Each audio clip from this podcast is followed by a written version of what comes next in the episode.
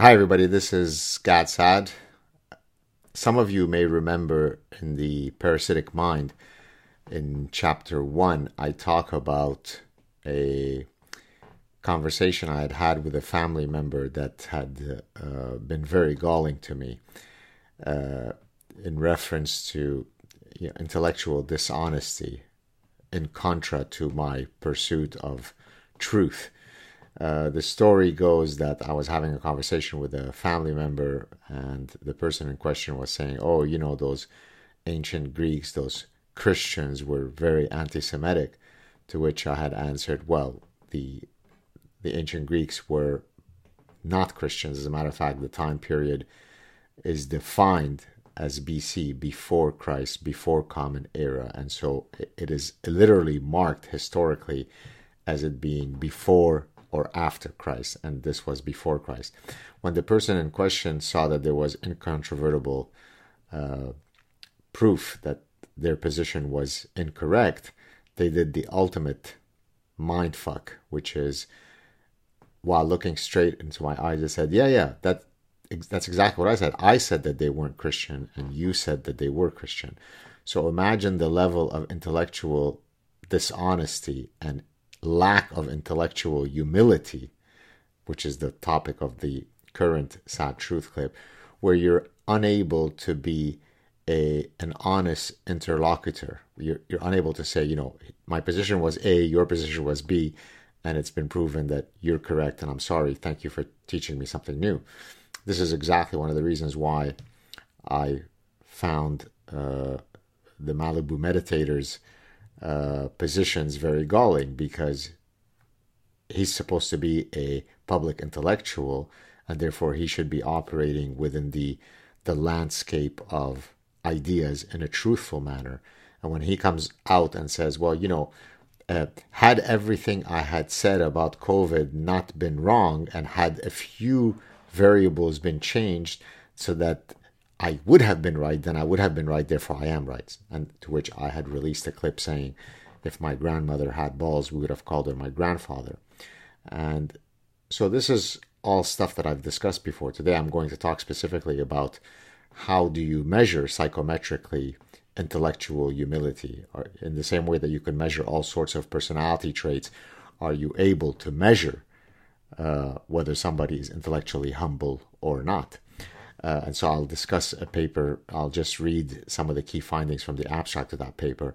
But before that, I'd like to read something f- from uh, The Parasitic Mind. This is a quote that I think I've now maybe read on one or two occasions in previous Saad Truth clips, but it's it's really such a brilliant quote that I'd like to to use it again uh, as a uh, as a contrapoint to what it is to be intellectually humble.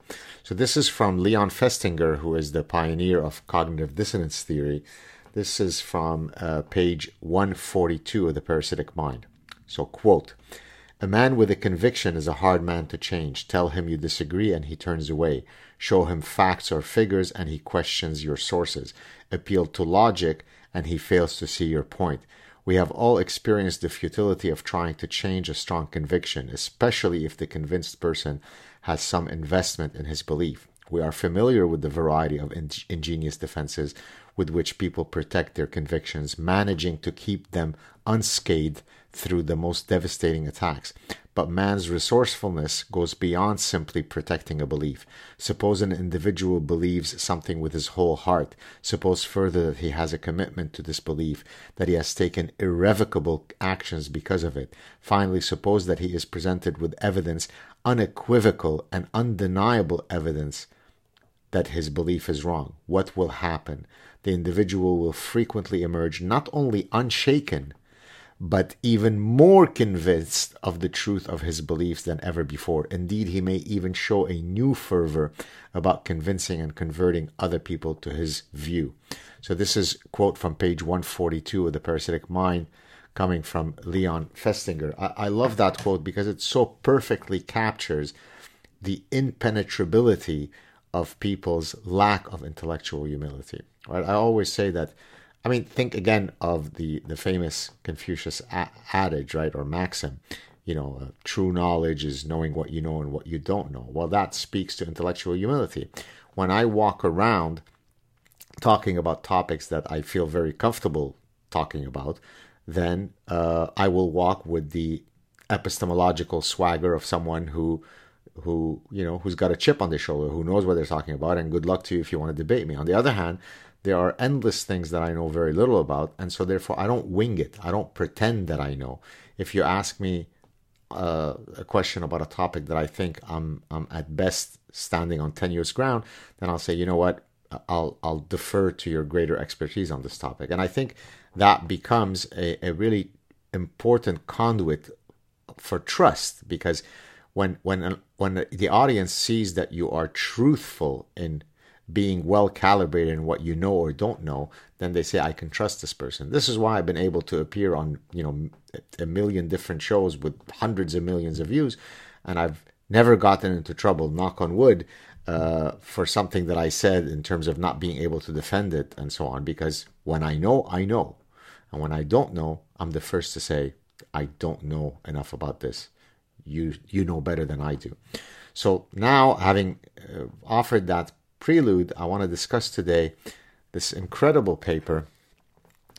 Uh, it's published in Personality and Social Psychology Bulletin 2017. I'll put a link to to the article in question. It's by Mark Leary et al. There's a whole bunch of um, authors, and it is titled "Cognitive and Interpersonal Features of Intellectual Humility." again, one of the things that's, uh, I mean, there are many wonderful fields in psychology. One of which is, is uh, you know, personality psychologists who develop psychometric scales to measure particular traits. Right. Uh, ultimately, a construct has to be measurable, a personality construct or a, a, cognitive ability and so on. So there's a huge tradition in psychometrics and in personality psychology of coming up with validated scales that say yes if, if you if you take this scale that will uniquely score you on whatever is the construct that, that is being measured so in this case it's an attempt to study as it says certain cognitive interpersonal features of intellectual humility so for example what are the personality traits that might correlate with uh, intellectual humility. And so, all I'm going to do, rather than get into the weeds, I'm just going to read for you uh, verbatim uh, the key. I think there were four studies in, in this paper, and I'm just going to read for you the actual abstract and then maybe comment one or two things. So, four studies examined intellectual humility, the degree to which people recognize that their beliefs might be wrong. And again, remember my original stories about my family member and about uh, Sam Harris. Using a new intellectual humility scale, study one showed that intellectual humility was associated with variables related to openness, curiosity, tolerance of ambiguity, and low dogmatism. That makes perfect sense, right? If, if, you if you score high on openness, then you are open to ideas that may conflict with your positions. If you are more curious, including intellectually curious, then you recognize that uh, perhaps the veracity of of your position might come uh, might be challenged in light of new information and that's because you know you're a curious person always open to the possibility of of you know well new possibilities of course tolerance of ambiguity again it's a measure if you like of cognitive malleability the fact that i'm not so set in my position that i'm unwilling to revise my position which of course is exactly what scoring low on dogmatism is. When when I'm dogmatic, that means I state my position to the world and it's very hard to shift me from that position. So it's perhaps not surprising that intellectual humility correlates with openness, curiosity, tolerance of ambiguity, and low dogmatism. Okay, let's go on. I'm going to continue reading now. Study 2 revealed that participants high in intellectual humility were less certain that their beliefs about religion were correct and judge people less on the basis of their religious opinions. Again, to the extent that religion is one of the places where, you know, by definition, right, when you say religious dogma, right, what's in my book is true because it's in my book, right? It's tautological, it's circular, it's dogmatic. There's it's a it's a revealed truth. It's a sacred truth. There's nothing that can violate it. Well, people who are who score high on intellectual humility are less likely to succumb to the religious based dogma that you might otherwise expect of people who score high on religiosity. So that makes perfect sense. In study three, participants high in intellectual humility were less inclined to think that politicians who changed their attitudes were flip flopping. That, that's really cool, right? Because, it, you know, if, if a politician held position A and then at some later time they change it to position not A or position A star, uh, if you score high on intellectual humility, you you afford people the the the the, the, the possibility that in light of new incoming evidence they might change their opinions on something and that that's a healthy thing that's a healthy way to navigate the informational landscape ra- rather than construing a, a pejorative term you're flip-flopping you're indecisive you, you, were this one day you're that the other day. Think about you know i've i've called uh, fauci flip-flop fauci it's not because i'm not intellectually humble in this case i think it's because in many cases he has changed his positions in a what appears to be a, a random ad hoc manner. I think that if he had shown that his positions were changing in light of clear, uh, veridical incoming new information, then I would have never ascribed to him the the the the, the moniker of being a flip flop Fauci. And then study four showed that people high in intellectual humility were more attuned to the strength of persuasive arguments than those who were low. This is basically saying that you know when when you are intellectually humble you're willing to listen to you know multiple sides of the issue and extract the persuasive value of those arguments you know independently of what your position might be you you're just more likely to recognize that that particular position uh, you know held uh, persuasive value so there you go uh, that's one of the things that I love so much about psychology and the behavioral sciences, right? You can take a philosophical concept such as, you know, the, the virtue of being intellectually humble, but then you can anchor it in actual psychometric measurements, right? So that we're able to administer this uh, this scale to many people and then assort these people on a, con- a continuum in terms of how intellectually humble they are. Well, by the way, let me just go to some of the items that they use for their scale. So this is table one in that paper, page 795. Uh, so here are some of the items. Okay. I question my own opinions, positions, and viewpoints because they could be wrong. I reconsider my opinions when presented with new evidence. I recognize the value in opinions that are different from my own. I accept that my beliefs and attitudes may be wrong. In the face of conflicting evidence, I'm open to changing my opinions.